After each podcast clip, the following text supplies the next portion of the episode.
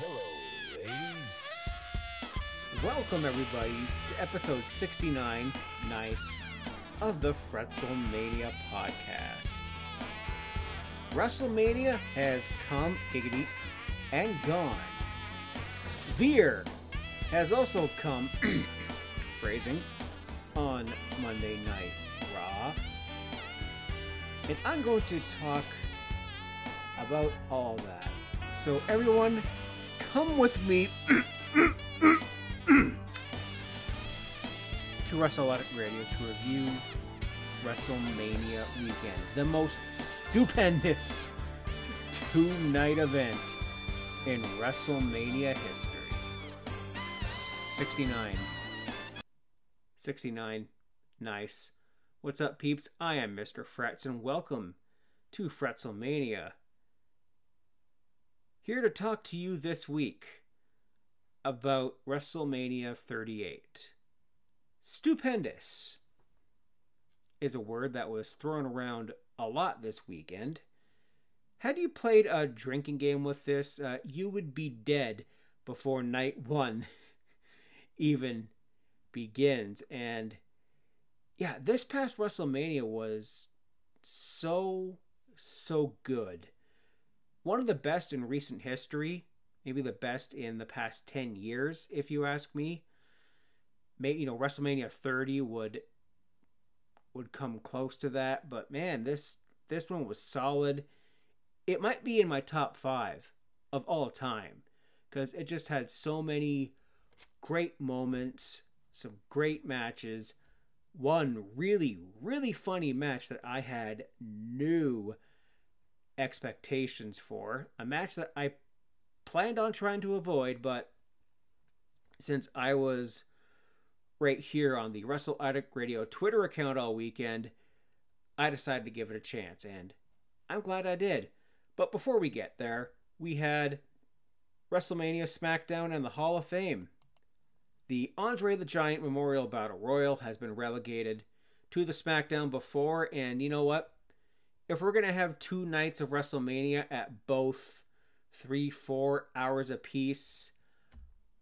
I'm okay with this being on the SmackDown before because if we're gonna sit through like what 12 hours of WrestleMania in two days with matches on the pre-show, which I would have been okay with, but yeah, oversaturation would have been uh,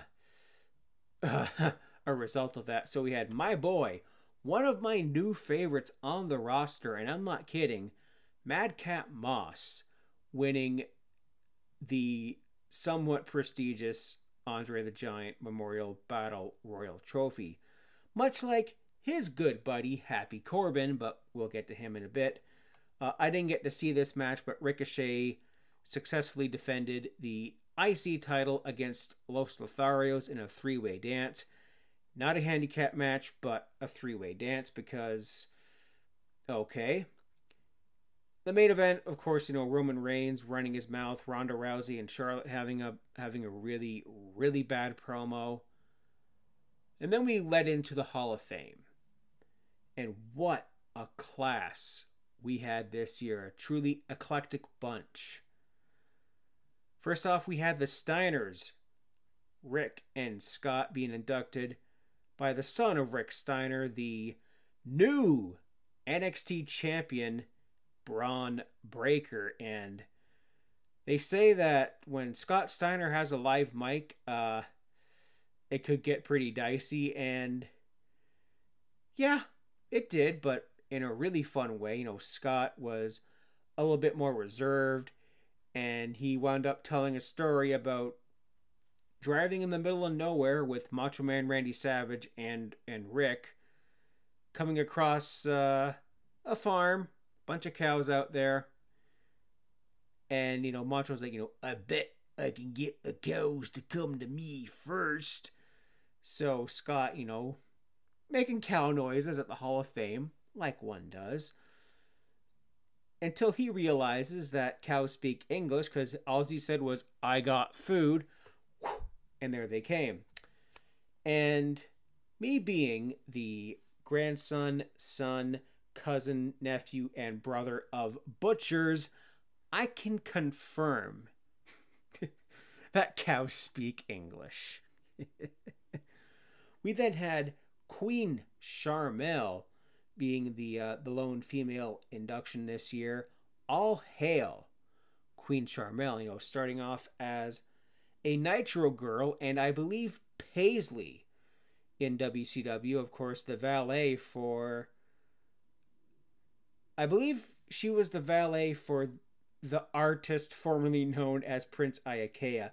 That or the Maestro, I can't remember which one was which. Maybe she was both, but she got from there onto being a manager for Booker T right before he won the King of the Ring. And then you had All Hail King Booker, Booker T inducting her, turning it right back around to All Hail Queen Sharmell. Really nice moment, really sweet. And Sharmell, yeah, it was an interesting choice, but you know what? She contributed to the WWE in a very fun way, played a great character on SmackDown during the during the heyday. We then had uh, one of two posthumous inductions this year, one being the late great Big Van Vader Leon White. Now, I was advocating for him to be in the Hall of Fame for years and years and years, and unfortunately, a few years ago, he passed away, and now with his uh, son and mother at the ceremony, they gave him a great send off. It's Vader time. Now, I got to see Vader wrestle in one of uh, two WWE house shows I've ever attended in my entire life. Good lord, I'm starved for some live wrestling. And he wrestled Kane. This was literally a month after Kane debuted in the company. I remember him taking forever to get to the top rope to go for the moonsault. He misses. Kane drops him on his head with the tombstone for the win. Vader, of course, also a former multi time WCW champion, IWGP heavyweight champion, tag team champion with Stan the Lariat Hansen just kicking all sorts of ass in New Japan. You know, Vader also had some great wars against people like Sting and Ric Flair, Davey Boy Smith, The Undertaker, Mankind everybody. And uh, who could forget the Masters of the Power Bomb, Sid and Vader versus Sting and Bulldog from Beach Blast 93 in the Fretzelmania archives. Go back and check out that really interesting show. Then the Warrior Award, and a lot of people are now advocating for that award being named after this year's recipient, Shad Gaspard, who actually embodied the spirit of a true warrior and not a complete piece of excrement that Jim Hellwig was. You know, Shad Gaspard, formerly of Crime Time, Brooklyn, Brooklyn, just I love that tag team. He died a hero, valiantly, you know, saving his son's life while in the midst of a, a riptide and undertow at, at Venice Beach. You know, him and his boy were out. I think they were surfing or swimming or something. You get the you get the riptide and the undertow. He managed to help the rescue efforts get to his son first, and then he wasn't found until he was gone. And it was so heartwarming to see JTG, his former tag team partner, do the crime time handshake with Shad's boy. Man, that was that that, that was a moment that that tugged at the heartstrings here. It, it was nice.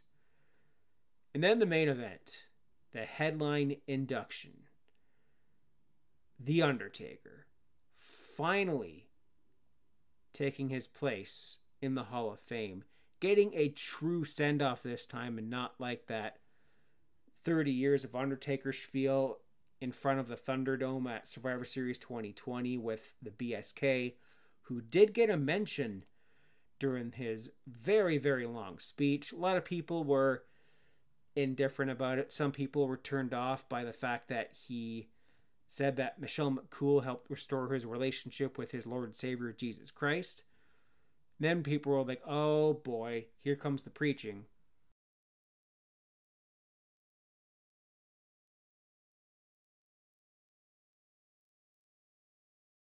His life and how people could apply it in their lives. It sounded a bit like a sermon, except that he didn't really recite scripture at all. Goes over some fun times he had with everyone back in the day. Uh, insists saying that Kane insists on people calling him Mr. Mayor, which if I was a mayor, I would probably do the same thing. And one man that didn't get a mention in the Hall of Fame speech was Mick Foley. You know, uh, his daughter Noelle it was even like, hey, I know you had a long career and all that. Would have been nice for Mick to get a mention. I didn't see any comments from Mick, but he is a very humble, meek man that maybe it didn't really bother him at all. Maybe. But that's that that's just me. You know, Taker's finally getting his place, getting his send off. He talks about just about everything in his career. And then he takes one of the coats and one of the hats that were on one of the mannequins standing behind him during this whole speech, pulled the Bieber and said, Never say never. Now, a lot of people think that the Boneyard match was a great send off for the dead man. Thing is, the Boneyard match took place in front of nobody. The only people that saw that match were the production crew, AJ Styles, and the Good Brothers. And maybe Taker's family was there with them too. I don't know. Because, of course, that match was supposed to take place at WrestleMania 36. And what happened at WrestleMania 36, Fretz? Oh, this little thing called a fucking pandemic happened. That's what. So Taker gets his send off in front of the fans. He gets a final match in front of the fans. I said what I said. Okay. Here we go. WrestleMania Night 1 results. Now, I was taking notes on and off throughout everything here, but I've decided to consult the internet for this. So thank you very much to cultaholic.com and Aiden Gibbons for these results pages that I'm going to be going from. We had America the Beautiful by people, I don't know who they were, and an introductory video package by none other than Marky Mark and then the Dallas Cheerleaders help kick off the WrestleMania celebration. Our first match of the weekend is the Bloodline, the Usos, defending the SmackDown Tag Team Championship against Shinsuke Nakamura and Rick Boogs. Now, personally, this is kind of a surprising pick to wrestle the tag team champions on SmackDown. I mean, it would have been nice to have the New Day, but we've had the New Day and the Usos many a time. I think they were opposite each other at a previous WrestleMania against the Bludgeon Brothers, if I'm not mistaken. So, over the last month or so, the Usos have been feuding with the new number one contenders, Nakamura and Boogs. You know, Boogs got really good pop out here doing the the great elect- electric guitar version of Nakamura's theme. Nakamura and Boogs coming out here dressed as Christian rock band Stryper, just an absolute ringer for Michael Sweet right here, despite the fact that Rick Boogs cut off all of his hair and looks a lot more like uh, Freddie Mercury. It was, uh, yeah, still pretty good here. Early on in this match here, though, Rick Boogs' knee gave out after he tried to uh, squat with both Usos on his shoulder. Um, those are two adult men, two adult Samoan men that you're trying to simultaneously carry. And much like that time that uh, someone dove, dove to the outside onto Ridge Holland on NXT, the knee just buckles, gives out, and they call him audible, and this match is over really, really quickly. We have Boogs is laying on the outside for the rest of the match. Shinsuke Nakamura is left to fight on his own.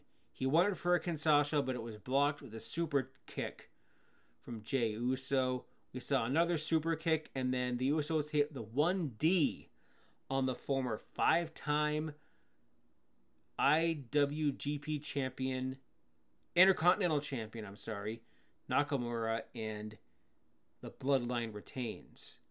The Bloodline opens WrestleMania weekend with gold. And now we get to see if the Bloodline ends WrestleMania weekend holding gold. Next up here, we had Drew McIntyre versus Happy Corbin. And this feud has been going on since November of 2021, with McIntyre looking to get revenge on the on the then undefeated under his current name, Happy Corbin. And following a swanton over the top rope to the outside by McIntyre, he went for a claymore, but Corbin ducked and decked McIntyre with the end of days. And Drew kicks out.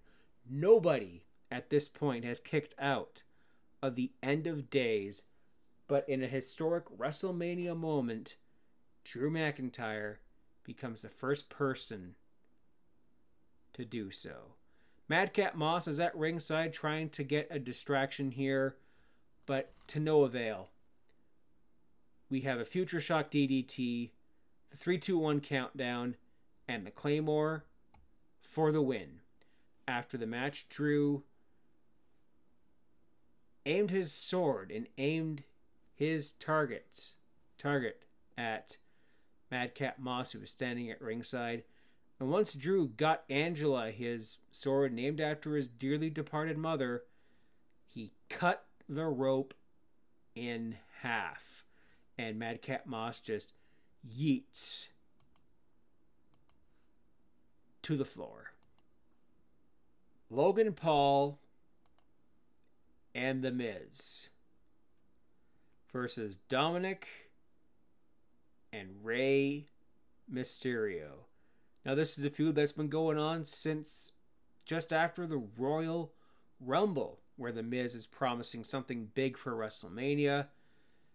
And that big thing was none other than former YouTube sensation, fighter extraordinaire, prize fighter himself, Logan Paul, who came to the ring with an extremely rare and expensive Pikachu Pokemon card around his neck that's apparently worth millions or something.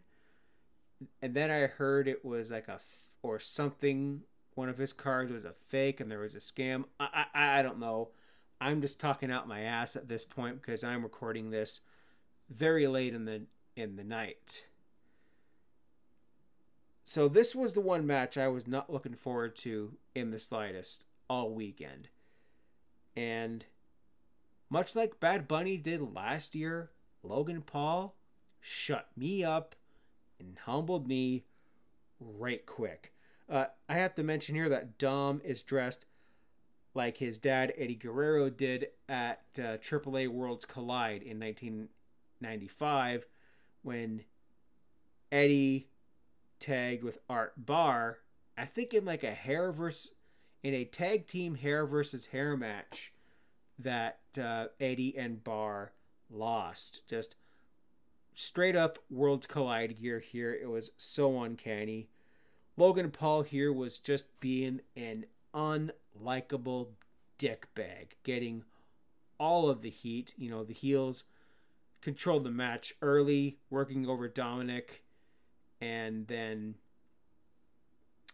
Dom makes the hot tag to his stepfather, Rey Mysterio. And Paul then generated the ultimate heel heat in Texas, hitting the three amigos, the three amigos on Rey Mysterio, doing a kip up, and then hit Rey with a frog splash, complete with Eddie dance taunt from the top rope for a near fall. That heat was nuclear. Nuclear, it's pronounced. Nuclear. Then finally, the Mysterios got their revenge on Paul moments later, hitting a double 619 and double frog splashes. But however, throughout this whole thing, there was a big old schmoz because you know me, I love a good schmoz. The Miz was the legal man. Legal man. Slammed Dominic into Rey, and then made the skull crushing hit the skull crushing finale on Rey Mysterio for the win. But Logan Paul stole the pin here. Following the match, the heels celebrate their moment, but The Miz glares at Logan Paul and hits him with a skull crushing finale himself because this moment, it's all about The Miz. After this match, Stephanie McMahon appeared on stage and introduced the world to Gable Steveson, Olympic gold medalist who signed a long term contract with the WWE. I believe he is still in college. He came out to wave to the crowd and bow out. This is the man we're going to see at WrestleMania in the next couple of years. Now, y'all know WrestleMania is on my bucket list, my ultimate bucket list, my ultimate goal. I want to go to WrestleMania at some point in my life. Now, next year, it's in LA. And I do not want to fly to the other side of this continent for WrestleMania. I love me wrestling, but I don't love it enough to fly out by myself to LA.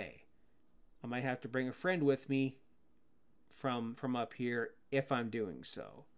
So if you're all hoping to see Fretz at WrestleMania 39, I got bad news for you. I'm not going. WrestleMania 40, if it's anywhere closer. If it's in Toronto, good lord. WrestleMania comes to Toronto, no. I'll be hosting a WrestleMania party if it comes to Toronto. I'll tell you that right now. Next up, we had what could have been the match of the weekend Bianca Belair versus Becky Lynch for the Raw Women's Championship. Bianca comes out with the Texas Southern University Marching Band playing her theme to the ring here in a very, very good rendition that definitely had a lot of practice. Becky Lynch coming out here looking like the album cover for Paramore Riot. If you get it, you get it. And this is a back to back WrestleMania women's title appearance by the EST who of course challenged Sasha Banks last year for the SmackDown Women's title, and here she is, full circle moment right here. Nate, take a shot for the Raw Women's Championship. This, of course, takes place eight months after Becky Lynch makes her shock return at SummerSlam in Vegas last year, being the mystery opponent for Bianca for that very title.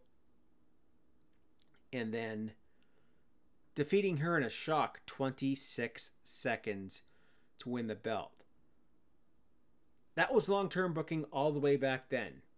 So now you can put your complaints to rest because the EST is now the Raw Women's Championship. And how we got there was just an absolute banger. Becky is refusing a handshake at the start of this and then immediately goes for the manhandle slam, but Bianca kicks out. And after a whole bunch of near falls, Becky gets frustrated and then does a manhandle on the steps and almost wins as a result of the countout. Bianca goes for a Brett's Rope 450 splash. We see Becky hitting a really nice flip kick from the ropes. Becky goes for a super, an avalanche manhandle slam. But Bianca backflips off of Becky, hits the KOD, and the WrestleMania streak for the EST is 2 and 0. And new Raw Women's Champion, Bianca Belair. Fantastic match these ladies put on. I didn't even go over all the spots that were in this match. You'd be doing yourself a disservice if you don't go out and watch this one right now. Seth Rollins versus a mystery opponent handpicked by Vincent Kennedy McMahon. They draw this out as long as they possibly could. Seth is coming out wearing this really, really crazy looking royal blue duvet. Looking like an absolute twat. I I love this iteration of Seth Rollins. He even came out with a choir doing his whoa before his match here. Awesome. Much, much better than the choir that was singing Bray Wyatt. He's got the whole world in his hands because that was creepy as shit. And I shouldn't have said that because I'm going to bed as soon as I finish recording the show, and that's going to give me nightmares. You see Pyro. The lights go out. Wrestling has more than one royal family. Whoa! Yo, they smoking. No, wasn't any smoke and mirrors. It was a kingdom. Cody Rhodes making his much anticipated and just as predicted return to the WWE, excuse me, at WrestleMania. This match starts off just these two lads slapping meat as as they do. There's a suplex to the outside that looked really dodgy at first. Uh, Seth Rollins, uh, you know, slaps Cody Rhodes. Welcome back to the big leagues, bitch. We see a Falcon Arrow by Seth, several stomp attempts by the Architect, but that's a big nope. Cody hits the crossroads, and Seth Rollins kicks out. The two trade pedigrees because they have a common favorite wrestler in one Triple H. Then finally, after a bunch of near falls, a bunch of wacky other sequences in this match, two crossroads, a bionic elbow, and a third crossroad for the win for Cody, getting his WrestleMania moment here. Classic match. What wasn't a classic was this next match which wound up being the final match of WrestleMania Saturday in air quotes here. Charlotte Flair defending the SmackDown Women's Championship against the Royal Rumble winner Ronda Rousey. Uh, this was easily the worst match of the entire weekend. These two had no chemistry here. We had uh, it was off. I mean, they were both trading decent submission attempts here with the figure eight with the ankle lock by by Ronnie, by with the the arm bar, you know, the very same arm bar that won Ronda the women's championship. Uh, a really dodgy looking Piper's Pit, and then there was another Piper's Pit, and Charlotte got her foot on the ropes, gets a near fall after a natural selection. There's a ref bump. There's an arm bar with a visual tap, but the referee is down. While Ronda Rousey is up checking on the referee. Charlotte just stealthily running big boots Ronnie right in the face and retains the title. Just uh yeah, th- this match wasn't good, but you know, the feud must continue, I guess. Maybe they'll put on a better one at WrestleMania Backsplash. The main event of night 1 was a talk show no, I'm not joking. The KO show, the Kevin Owens show, begins with him just shitting on Texas, as one does, when you're in Texas when you have a death wish. I've been to Texas, well, northern Texas, Amarillo to be exact, and it was kind of nice. And that's as far as I'll go. Because if I said anything about Amarillo, Texas, uh, Terry Funk would step off of his ranch and brand my ass. So after months of disparaging Texas, Kevin Owens makes his way to the ring. To insulting Texas, disparaging Austin, claiming that the Hall of Famer would do nothing when Kevin Owens tells him he sucks. Then the glass shatters, and the place goes nuts. And Steve Austin comes out, minus his trademark middle fingers, driving his ATV to the ring. The pop is deafening for Austin. Kevin Owens says that, you know, that this is a ruse. I I didn't come here to talk. I came here to fight.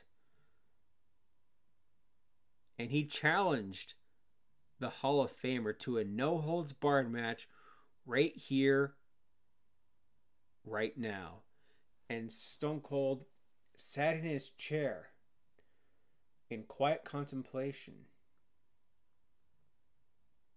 If you want Stone Cold to compete in a match against this sack of shit, give me a hell yeah. Of course, you say hell yeah to that. And say, give me a. Mm, a god. He was going to say the GD bomb. I don't say the GD bomb about my savior or the JC bomb in that regard. Get me a ref. Ref comes out to the ring here. And we have a match. Um, Austin took suplexes on the concrete, on the stage. Austin took weapon shots. Austin took his own stunner from Kevin Owens. Then he stomped a mudhole in KO, walked it dry, and beat the piss out of Kevin Owens. You get the stunner, you get the beer bath. Even Byron Saxton ate a stunner at the end of this. And you send Texas home happy after night one with Steve Austin, 19 years after wrestling his final match against The Rock and losing. He goes out on top. When really, you know, 19 years ago, WrestleMania 19, coincidentally, I was about to turn 19 when that when that match happened. Austin had just come back from, you know, doing the whole taking your ball and going home shtick, where he was burnt out. He was fried. He was frustrated. His his body was falling apart. You know, his marriage with Deborah fell apart. And then he goes out and has one more match with Eric Bischoff, and then one more match with The Rock. And he wrapped up his career just like that. It was kind of sudden in a way, but he was effed. But Steve Austin here, 19 years later, was shredded. DDP Yoga Man, just an absolute lifesaver. And Steve put on a show, and it was awesome. So, so awesome. So that is WrestleMania Night 1. I'm going to take a commercial break here and maybe go to bed and record part 2 in the morning, but you're not going to know that. Oh shit. I wasn't supposed to leave that part in. Part 2 coming up next after these messages. Behold the king. And welcome back to Fretzelmania 69. Nice.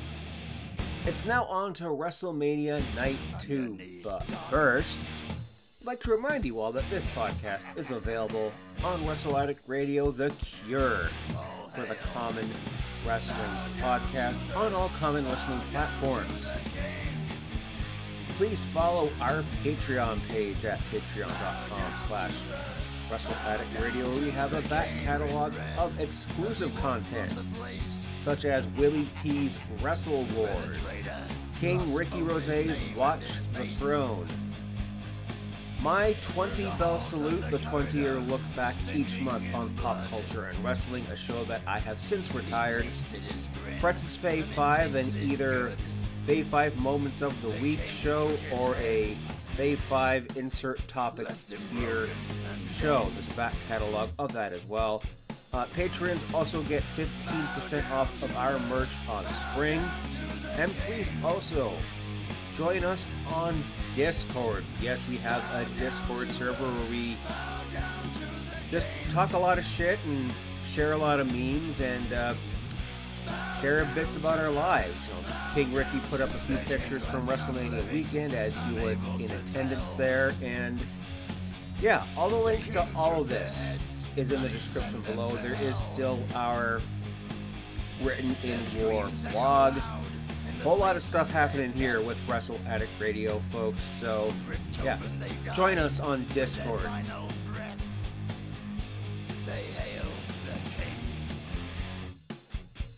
The king of kings.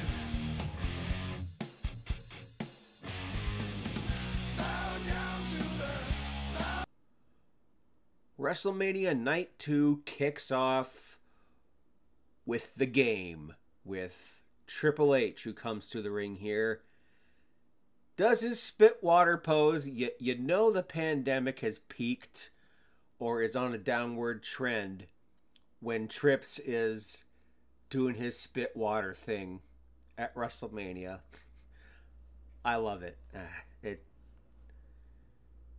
it was heartwarming to see Triple H in the ring. You know, of course, if you listen to his interview on Stephen A. Smith, he had a health scare where, excuse me, he almost died.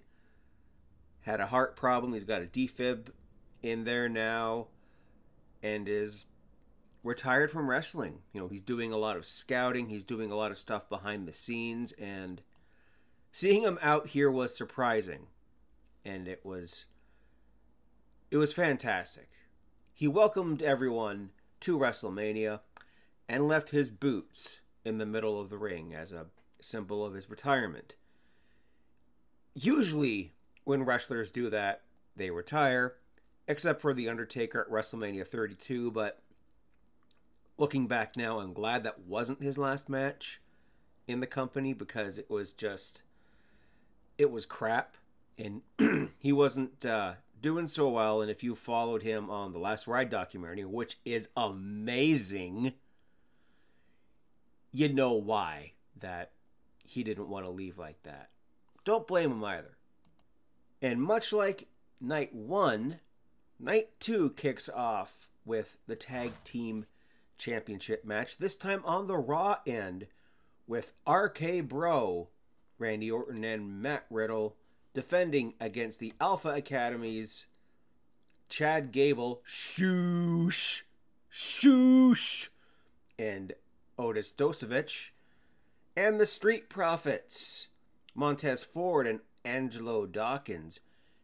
And we have everyone in here in this match has been a former tag team champion. And Randy Orton,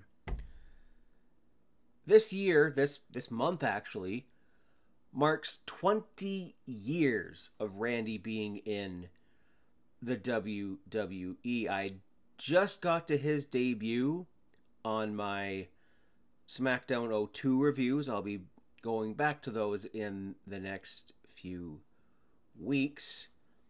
And Orton now has gone into WrestleMania with every championship, you know, Intercontinental, US, World Heavyweight, you know, the Big Goldie, WWE, and now Tag Team. Every major championship, you know, Orton is, uh, I believe he's a Grand Slam winner. And there's uh, not many of them left in the Fed right now. I think The Miz is one of them. Maybe Dolph Ziggler. Except for the Universal, obviously. Well, Dolph Ziggler is the former NXT champion too, so so it's it's that. Anyways, here enough sidebergs, although I'm going to be getting back into one in a minute. It didn't take long for the big spots to begin in this match, as you know, Montez Ford did a swanton over the top turnbuckle to the outside. Chad Gable then tried to one up him with a moonsault onto the floor. All these guys are just nuts.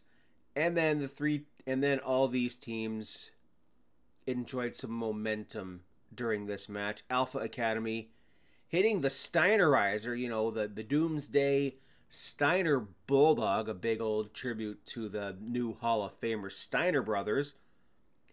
We had the, the Doomsday Blockbuster by Ford and Dawkins. Ford tried to go for a frog splash, but Riddle caught him caught him with an RKO from the top rope out of nowhere, and this match was building to Randy Orton getting the hot tag. And we're, we're building to a moment here where Randy Orton is working up to the RKO, to that spot. You know, Chad Gable came in came soaring through the air moments later, only to be caught by an RKO out of nowhere by Randy Orton, who recently got the hot tag in that match to a good pop. And the Viper covers for the win. Following the match, the Street Profits come into the ring with red solo cups for RK Bro. Red Solo Cup, I fill you up, let's have a party. And that they did. And they invited Olympic gold medalist and newest Raw signee Gable Steveson into the ring to join the party. Chad Gable comes into the ring here and smacks the red solo cup out of Steveson's hands and eats an overhead belly to belly suplex as a result. We're going to have Chad Gable versus Gable Steveson. Winner gets to use the name Gable, and we'll have Dan Gable as a special guest referee for that one. Uh, great to see Gable Steveson here get a big moment here on the grandest stage of them all. He's going to be a huge star. You know, Steveson's going to he's going to be at WrestleMania in the next couple of years. I think he can main event if they build him up right. Like Steveson versus Gable. That's a WrestleMania match for the title. Because I think Chad Gable is getting built up ever so slowly just for the love of everything holy. If they even think of bringing him back as Shorty G, then that's a hell no. So his real name is Charles Edward Betts. So Charlie Betts. That's an okay name. Charlie Betts versus Gable Steveson. I'd buy it. I'd buy it. Bobby Bobby Lashley versus Omos was next, and this match wasn't very good, although it gave us a few of those good. Let's show the world how powerful Bobby Lashley really is moments in this match. Conspicuous by his absence was MVP, and I'm going to be getting here, getting to him in just a second here. So, in a very plotting match, Omos dominated most of it with his basic offense, with his forearms, his elbow strikes, a bear hug. Classic big man stuff. Classic Kurgan, Giant Silva, El Gigante, limited big man stuff. Lashley tried to apply the hurt lock early, but Omos escaped. But then Bobby hit a suplex and a couple of spears a spear to the back, a spear to the stomach and scores the victory. And to flash forward to last night on Raw, last night that I'm recording this, MVP has now aligned with Omos. So that makes Bobby Lashley one of the top baby faces on Monday Night Raw. And if anyone could give someone so limited a good rub and, you know, a good advice, that's MVP because that man's got a great mind for the business and he can definitely help Omos along. Now, I was ready, willing, and Gable to shit all over this next match, but it wound up being one of the most entertaining of the entire weekend. And that is Jackass's Johnny Knoxville versus Sami Zayn in an anything goes match.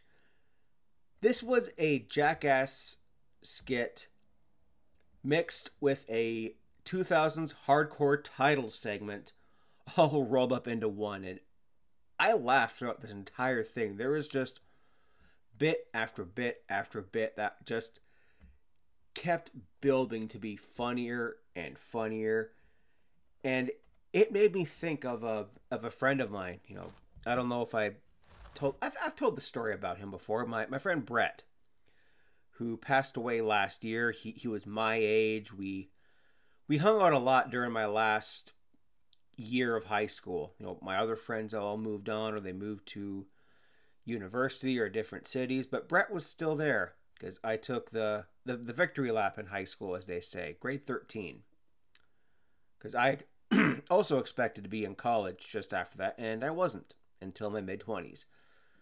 Anyways, Brett, he loved Jackass. He loved uh, CKY. You know, CKY was very much a thing when him and I were hanging out. So we watched it a lot. Like I can almost recite word for word the the Skeletor song from CKY. And if you know, you know that that that song does not age well in the slightest, but I still almost know it word for word, and I am very ashamed of myself.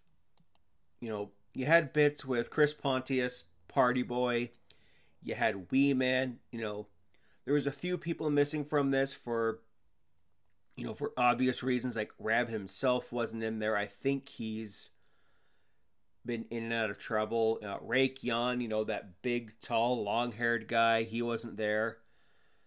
Bam Margera, you know, he's in rehab right now, and you know, shout out to Bam. I hope, hope to God, hope and pray that he is doing well because that man has had a really rough go, especially over the past little while. But it was it was great to see everyone everyone in there. This was this was funny. So you started off with you know everything from a taser to a giant hand. You know Mark Henry, his big old hand baby, grew up and went to WrestleMania. Even getting Mark to tweet himself that all he does is produce talent. Mwah. Chef's kiss. Mae Young is smiling down on you right now, giant hand. So, you had Zayn decking Knoxville with the Helluva kick, throwing him into the back barricade right in front of the Jackass crew. Knoxville fired back with a fire extinguisher. Uh, Zayn hit Knoxville with a baking tray, a crutch, and a trash can before Knoxville brought out the bin lids and the stop sign. Zayn put Knoxville through a corner leaned table with an exploder, but was soon distracted by an appearance by party boy Chris Pontius doing his old thong and dance and everything, and Pat McAfee just, God bless him, on commentary, just like I, I've seen more of Chris Pontius than I care than I care to admit. Um, me too. I've seen his cock. I've seen everything on Chris Pontius too. An old party boy. Zayn beat Pontius down, regained his composure, and kicked him under the ring. Only for Wee Man to appear and start beating the piss out of him. And then body slammed Sami Zayn in the middle of the ring. I'm going to tell my niece and nephew, because I'm not having kids, that that's Hogan versus Andre. and then Knoxville hit a tornado DDT for a near fall. I thought that was it. You know, Zayn decks Wee Man. You know, he he decked Pontius. Sami Zayn flattened Wee Man with a Helluva kick. And he went for a splash, only for Johnny Knoxville to press a button and set off in ring pyro from the turnbuckle, sending Zayn tumbling to the mat. And then Johnny pulls out the bowling ball, and I thought Al Snow had to come back for one night and direct this match because Al Snow did exactly that in his hardcore title matches. He threw a 7 10 split right into Sami's Zayn's and then used a punting machine like like the giant boot from when the Simpsons go to Australia because uh, Bart makes the collect call and 900 dollar dues. Tobias, did you make a six hour collect call to the States? It was from the Drainage Commission in Springfield. Oh my god! There's nothing wrong with the bidet, is there? I'm sorry for any Aussie listeners that are listening.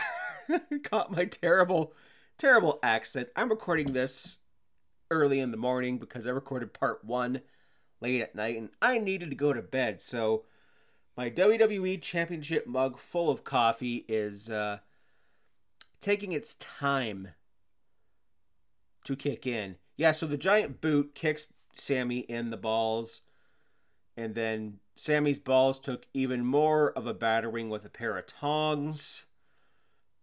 GC dub, EC dub, CZ dub, all rolled into one. And then the giant mousetrap. the giant mousetrap comes in here. The entire jackass crew returns to the ring, retrieves that mousetrap.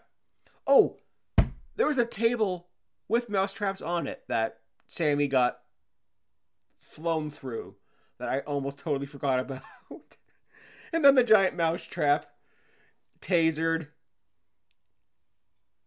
The the uh, the the bit swings on top of Sami Zayn, and they use that to pin him to win this match. This was so funny. This was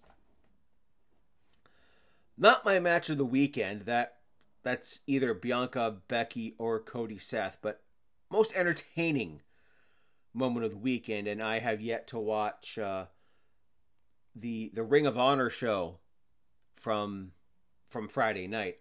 I got a I got a stream of it. I'm gonna catch it after work today.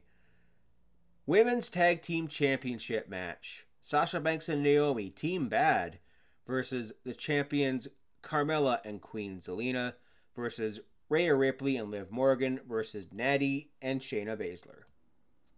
Rhea Ripley and Liv Morgan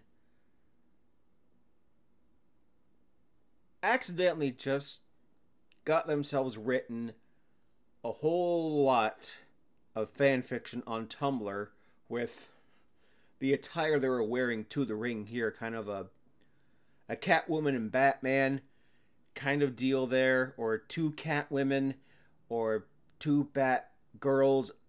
I don't know what, but it's a good look for them.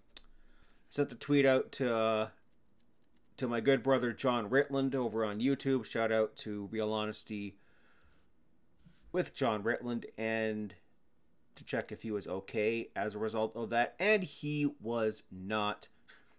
Just as I predicted.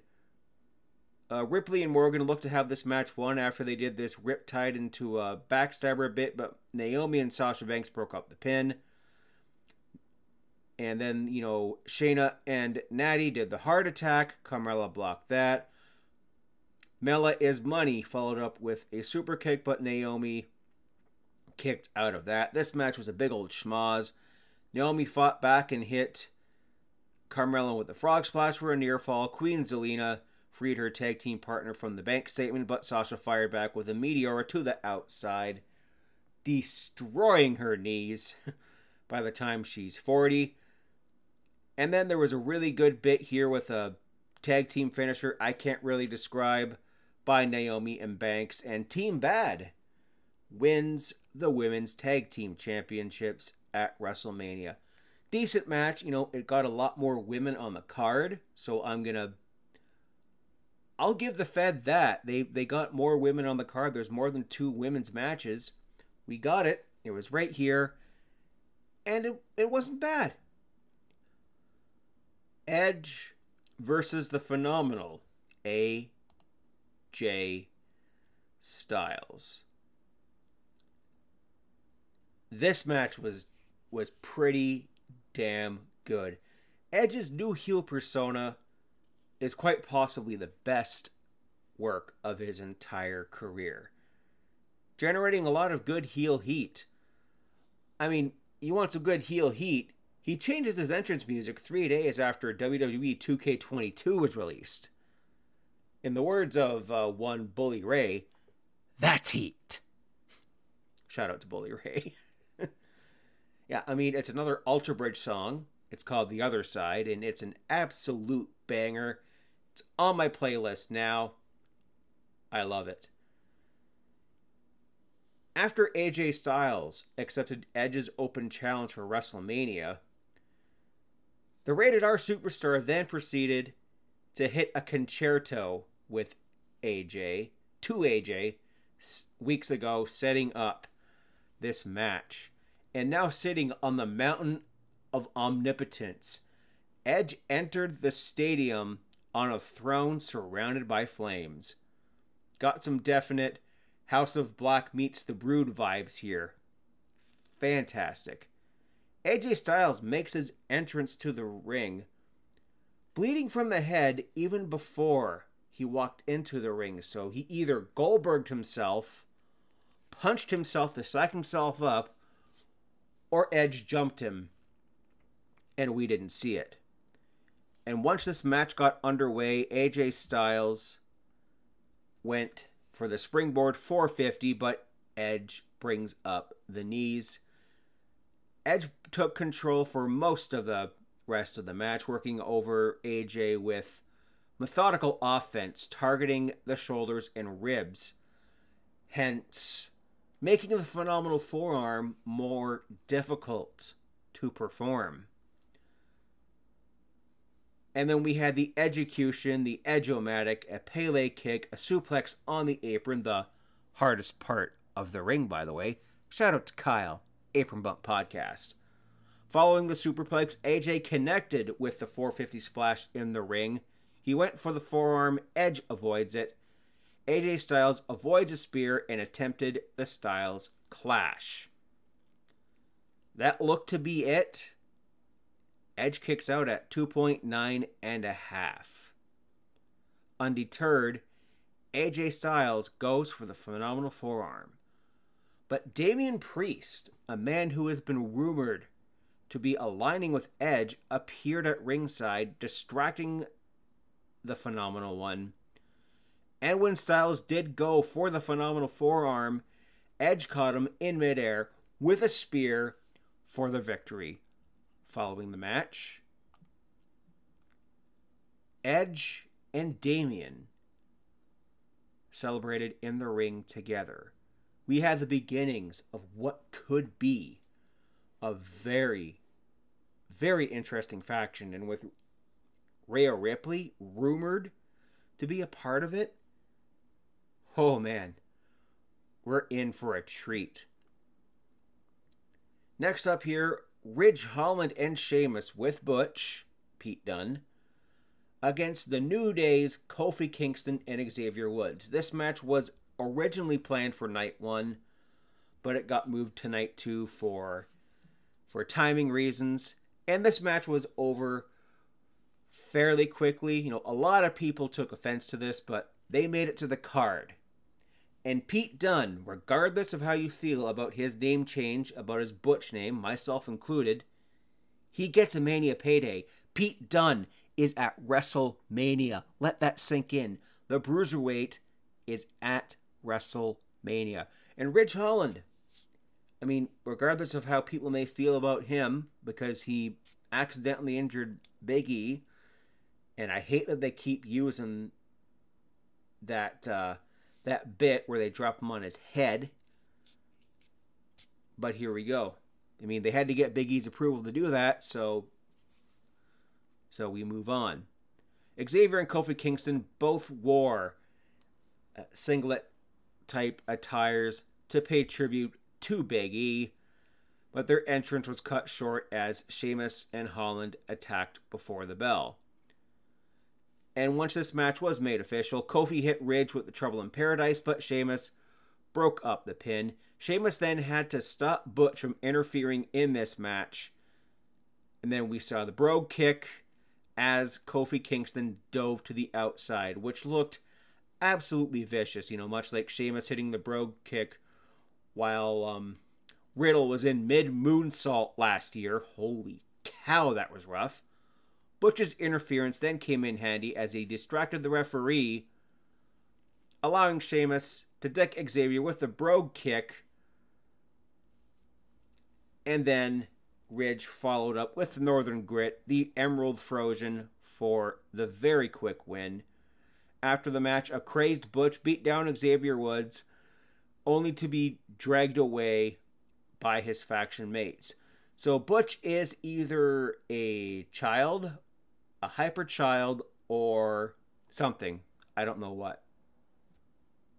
Pat McAfee versus A Town Down, Austin Theory in the semi main event of WrestleMania 38. A childhood dream come true for McAfee to wrestle on the grandest stage of them all. Going up against Vince McMahon's protege, Austin Theory. McMahon introduced Theory as a future Universal Champion as his cho- cho- chosen one, much like he did Drew McIntyre a long time ago. It's interesting, given the fact that we have a title unification match after this, that he made him a Universal Champion. So maybe, just maybe, something with the belts is going to be done down the line. Pat McAfee enters to the ring to the Seven Nation Army by the White Stripes. And I looked this up and made myself feel hella old because this song is 20 years old. I wasn't even legally allowed to buy alcohol when this song came out, but Pat McAfee here came out with the Dallas, Dallas Cowboy cheerleaders and put on a hell of a show, even briefly commentating on his own match. He landed a superplex from the top rope at some point in the match as well and had a hell of an outing with Austin Theory. Theory got a couple of of near falls here and Vince McMahon was quietly observing the match from ringside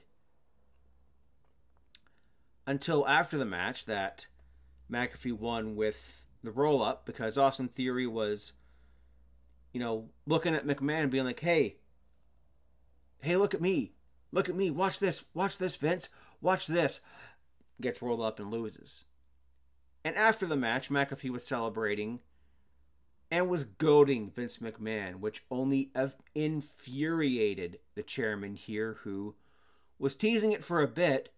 He removed his shirt, his tie, his jacket, his coat, and at 76 years old, looking as yoked as ever, challenged McMahon to a match at WrestleMania. This was Vince McMahon's first match. Well, first WrestleMania match since Bret Hart at Mania 26. Think the last time he actually stepped foot in the ring was on a random Raw in like 2009, 2010, something like that. So then we had McMahon versus Pat McAfee. McMahon brought a referee out to the match here, and the chairman hit clotheslines. And Theory interfered on Vince's behalf, pulling McAfee into the ring post. It could have drawn a DQ, but the referee was uh, he was not going to disqualify the man that can fire his ass on the spot. Theory passed McMahon a Dallas Cowboys football. And much like Hans Moleman at the Springfield Film Festival, football in the groin wins this match. Give that man the ten thousand dollars.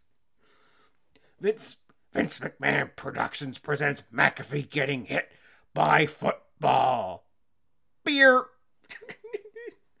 that was so good. They're celebrating, and then the glass shatters, and their face immediately changes. Like, oh shit, we effed up because out comes the Texas Rattlesnake, Stone Cold Steve Austin, once again to come out and uh, stun everyone and everything in sight. Theory took a stunner right away, selling it beautifully, just flying. You know, he sold it better than The Rock did when he did that stupid backflip shit whenever he took a big old stunner. And then he targets Vince McMahon. They're like, bring me a beer. Brings them both a beer, a little El Segundo Broken Skull IPA. Anyone who's listening to this and that can send this to me in Canada, I will pay you to send me the Broken Skull IPA to Canada because I can't find it anywhere here. And I don't want to wait until the next time I go to the States because I don't know when that's going to be. It might be next year. It might be the year after that. It might not be ever. I want this beer and I want it immediately. And then Stone Cold proceeds to give Vince McMahon the worst stunner of all time. You've all seen the GIF. I don't need to describe it, but it was freaking hilarious. Pat McAfee then had another WrestleMania dream come true where he had a beer with Stone Cold and then, of course, ate a Stone Cold Stunner and rolled out to the ring here, still holding the beer, still drinking the beer, giving us another fantastic, gifable moment from the show. And now, finally, we're here at the main event. The biggest WrestleMania match of all time. Uh, Austin versus The Rock would like to have a word with you. Rock versus Hogan would like to have a word with you. Um, Hogan versus Andre would like to have a word with you. Anyways, Universal Champion versus WWE Championship unification match. The long reigning, defending, undisputed Universal Champion, the head of the table, the big dog, the tribal chief, Roman Reigns, versus the lumberjack, the honorary Canadian, the cowboy, the real cowboy shit. Sorry, Adam Page, Brock Lesnar. And for the third time, Brock and Roman faced off in the main event of WrestleMania. This time the stakes are huge, and this time uh, the crowd aren't being assholes and shitting all over it and putting themselves over in the match instead of the performers. Much like they did to Brock and Goldberg in 2004. And as soon as the bell rang, Brock Lesnar removed his MMA gloves and dominated the opening minutes, taking Roman to the Dallas, Texas branch of Suplex City. Lesnar advanced towards Paul Heyman, but then Paul Heyman immediately just cowering and saying, that I've always loved you, Brock only to provide a distraction for Roman Reigns to spear the beast through the barricade. Lesnar managed to make it into the ring just before the 10 count because if this match ended in a 10 count, A, the crowd would justly shit all over it, and Roman couldn't be a double champion because you can't win the championship by a count out unless it's a Canadian rules match, which this is not. Roman hit two Superman punches, but Lesnar got back to his feet laughing, much like that gif with The Undertaker from SummerSlam 2015. And then once again, Roman went to Suplex City. Lesnar went for an F5, Reigns escape, connected with the third Superman punch. Before he looked for a second spear, only to be caught with an F5 by Brock. Reigns managed to kick out and when he went for another spear, he got locked in a Kimura for an eternity. This is where allegedly Roman Reigns got injured. You can hear him saying it's out to Paul Heyman. Maybe his shoulder's out. Then you saw the big, big lump on his shoulder, on his arm, thinking, oh yeah, he's hurt. They're going home. So much like Bobby Lashley, Bobby Lashley hitting a spear from behind on Omos. Brock Lesnar hits a spear from behind and a spear from front. and wins the WWE title. So now Roman Reigns is the holy crap, this is so wordy, the undisputed WWE heavyweight champion of the world, or something like that. Just if you're going to unify both titles, I mean, you're going to be pissing off Fox and USA because I assume that they want a title for themselves. Uh, just call it WWE Championship and bring back Big Goldie from Monday Night Raw. Problem solved. But that was WrestleMania, and the Raw after WrestleMania, I'm just going to quickly go over here. A lot of people shat on it. I enjoyed the show. I missed the first half hour, 45 minutes uh, from work, but I enjoyed what I saw. We had Kevin Owens coming out to cut a promo, which was interrupted by Elias. No, I'm not Elias. I'm his younger brother, Ezekiel. Oh, they're going to pull a Mizdow slash Joseph Park Abyss bit here. If they pull this off, this has potential. And this is cliche at this point, but I'm going to let this play out. Cody cut a promo to open the show. I haven't watched the entirety of it yet, but I will. Apparently, him and Seth Rollins shared a moment of respect in the ring. Cody talked a lot about his family. Good stuff. It's great to see Cody back in the Fed, and we'll go from there. We we didn't have a lot of other big moments and returns, but for some reason the NXT Championship was defended on Raw with Bron Breakker winning the title back from Brock Lesnar in front of uh, I don't want to say apathetic fans because you know these fans they probably don't watch NXT 2.0 uh, polite applause could probably be the best way to put to put that across. Roman Reigns cut a promo at the end of the show, basically saying, "Watch SmackDown," which was just a fantastic troll job. I loved it, so good. Uh, great to see Elias back. I don't care that it's under a new gimmick. It's something I'm gonna definitely get behind. It was it was hilarious. Oh, and after six months of edging, Veer came on the Mysterios. Phrasing.